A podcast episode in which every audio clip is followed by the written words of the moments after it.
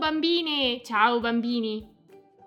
Lo sapete quanto mi piace raccontarvi le notizie, ma questa settimana, credetemi, non avrei proprio voluto dovervi spiegare quello che sto per raccontarvi. Perché, lo avete sentito anche voi, questa settimana è scoppiata una guerra, proprio alle porte dell'Europa. Essere preoccupati è normale e giusto. Una guerra è sempre una tragedia che non dovrebbe mai accadere in nessuna parte del mondo, per nessuna ragione. Ma è anche importante parlarne, cercare di capire che cosa sta succedendo e fare domande agli adulti, per non farci prendere soltanto dalla paura. Beh, Adesso ne parliamo insieme, in una puntata un po' diversa dal solito.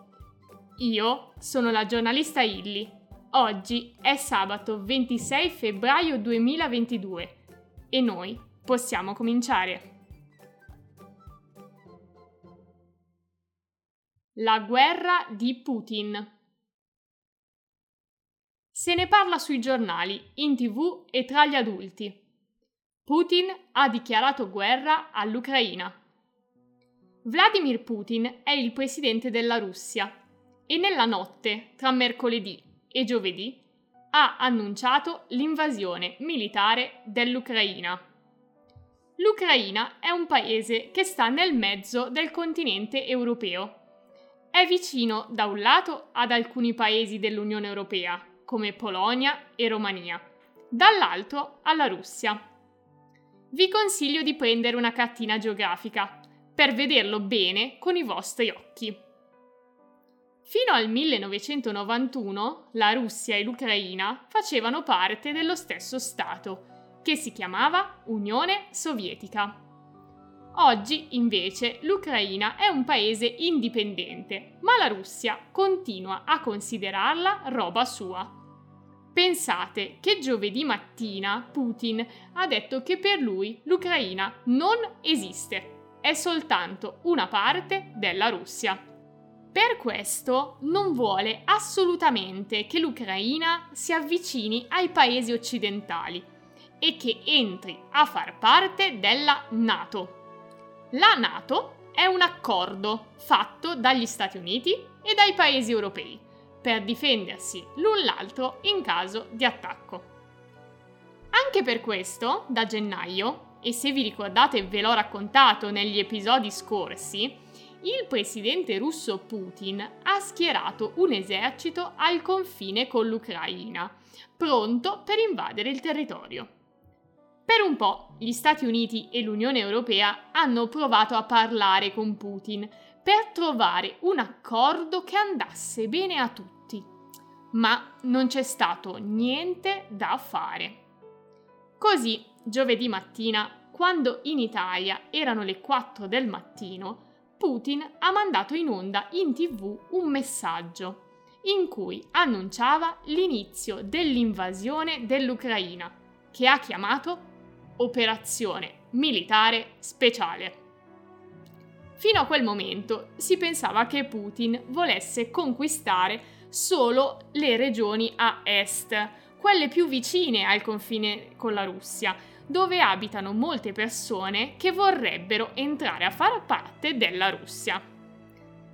Invece, l'esercito di Putin, con carri armati, aerei e missili, ha invaso l'Ucraina da ogni lato, a est sì, ma anche a sud e a nord, passando dalla Bielorussia, che è un paese amico della Russia. Ieri i carri armati russi sono entrati nella capitale Kiev e mentre il presidente dell'Ucraina ha chiesto di parlare, Putin ha detto all'esercito ucraino di prendere il potere. Cosa vuol dire questo? Putin vuole distruggere velocemente tutte le forze militari ucraine creare un governo diverso da quello scelto dagli ucraini, uno che naturalmente abbia voglia di avere relazioni economiche e politiche con la Russia e non con i paesi occidentali. Come sempre, durante una guerra, si fa fatica a capire esattamente che cosa sta succedendo.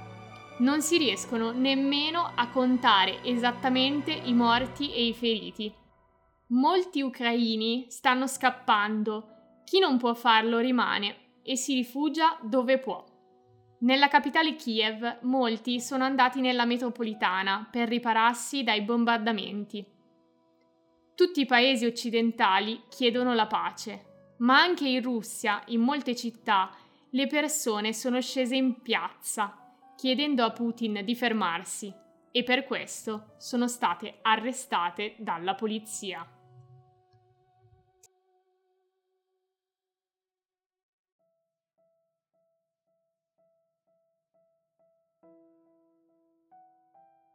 Punizione fa rima con sanzione. Quando succedono cose così importanti, i giornali sono dedicati tutti a una sola notizia. Basta sfogliare un quotidiano per accorgersi che le pagine parlano tutte dello stesso argomento, oppure accendere il TG, che si trasforma in una edizione speciale.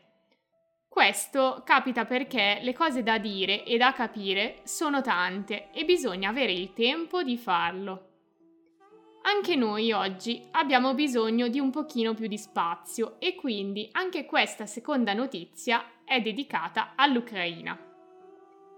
Se la situazione è quella che abbiamo appena spiegato, cosa fa il resto del mondo?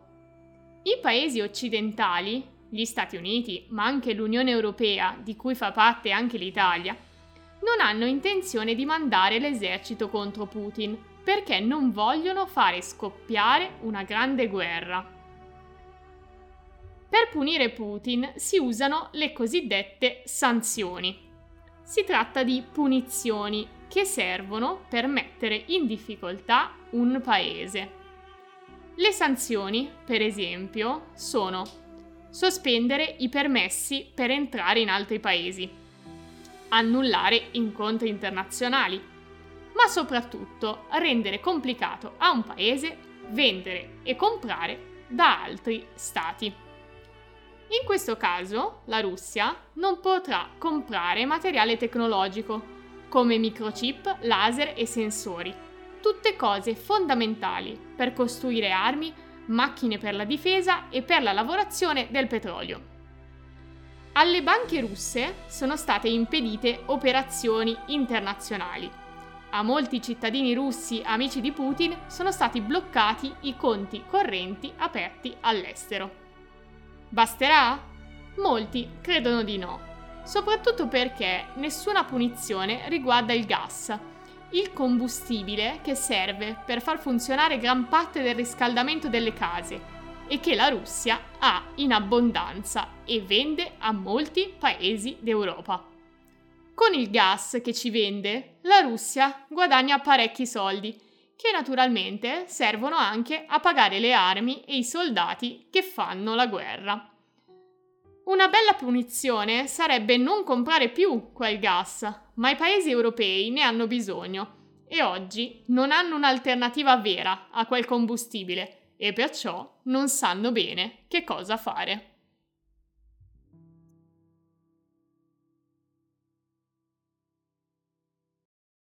Scacco matto!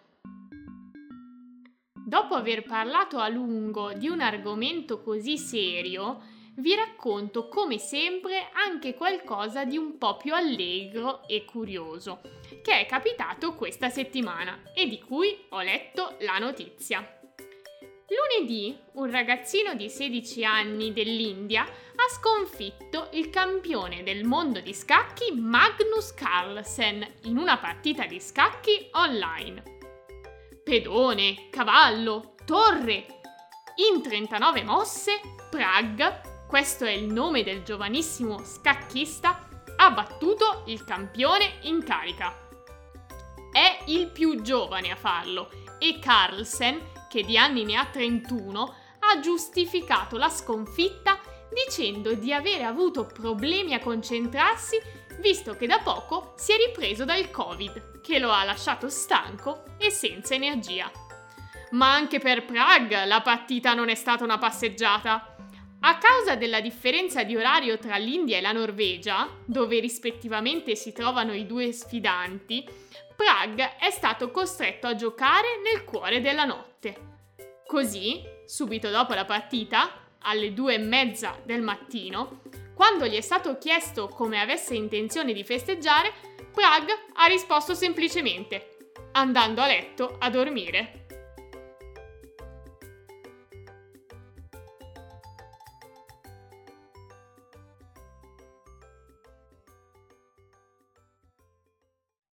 La mucca fuggitiva è scappata nel cuore della notte, ha seminato gli inseguitori e infine, dopo essersi fatta un bel giretto, è tornata a casa sana e salva.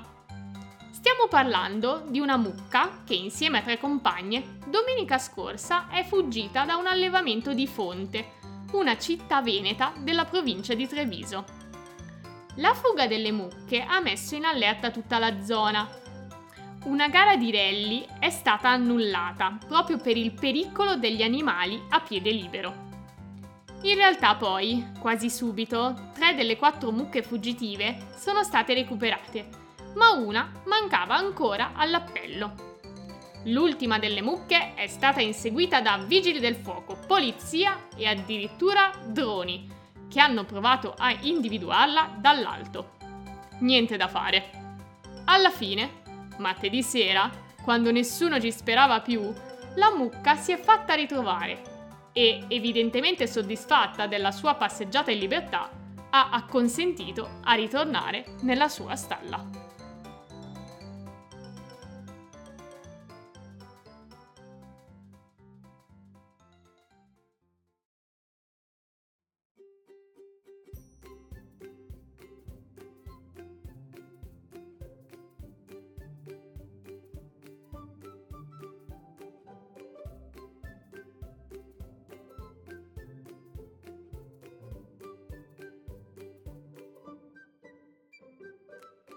Con questa notizia chiudiamo questa puntata un po' diversa dal solito delle notizie della Illy.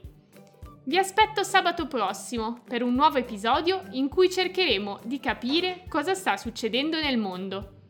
Nel frattempo, se volete, seguite le notizie della Illy su Facebook e Instagram per non perdervi nemmeno un aggiornamento. E mi raccomando, se siete preoccupati e volete saperne di più su qualche fatto, non stancatevi di fare domande agli adulti. Capire, parlare e ragionare sulle cose è importantissimo e lo potete fare anche voi piccoli. Ciao a tutti!